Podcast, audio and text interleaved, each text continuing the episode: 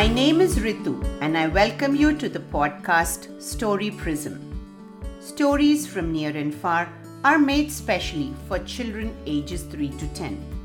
Each episode is adapted from a local folktale teaching children new perspectives from around the world.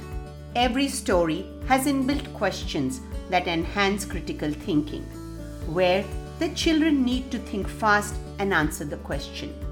Without much ado, let's get started.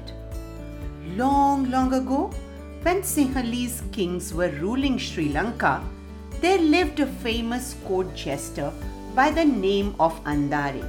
By his many tricks, he amused the king and the queen.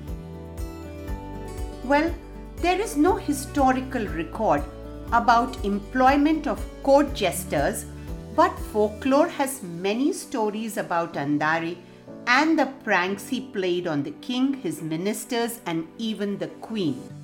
He was probably there to amuse the king to take away the tensions from the day to day work of the king and his ministers. His stories are similar to the Akbar and Birbal stories from India. So, gather around for the story Andare managed to eat the sugar. One morning, when Andare went to the palace, he saw some sugar spread on a mat put out to dry in an inner courtyard. Andare had a sweet tooth, and the king knew that. Children, having a sweet tooth means to love eating sweets. Do you have a sweet tooth? Which is your favorite sweet?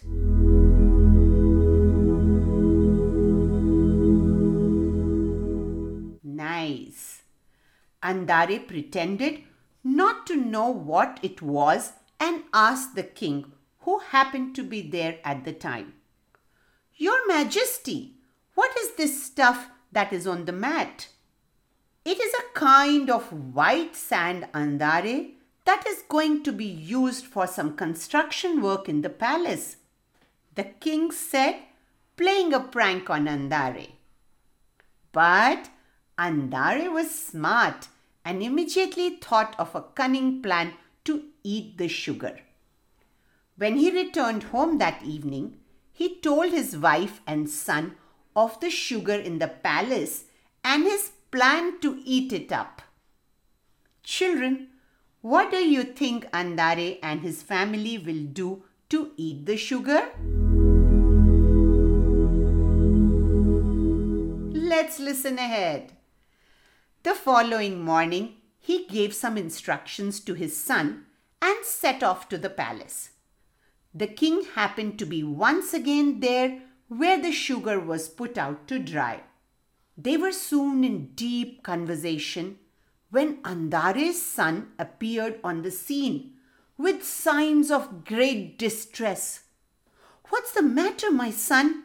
asked the jester. Oh, father dear, our mother dear has just died, sobbed the lad and she called out to you several times before she died. Oh, father, what shall we do? Andare fell on his knees and, wringing his arms like a madman, began to weep in a torrent, yelling out, What's the use of my life now? Let there be sand in my mouth. I too want to die. And with that, he rolled about on the mat, gulping down handfuls of the white sand. Little Andare, too, followed the father's example, and soon the sugar on the mat was almost over. The king was both astonished and amused at the scene. He knew that Andare had once again played him a handsome trick. Take home what is left of the sand, Place a little of it in your dead wife's mouth and see what comes of it. Perhaps she may come back to life, Andare, said the king, smiling. So, this is one of the stories from Sri Lanka where Andare, the court jester, thinks critically, and solves a problem. Now it's your turn.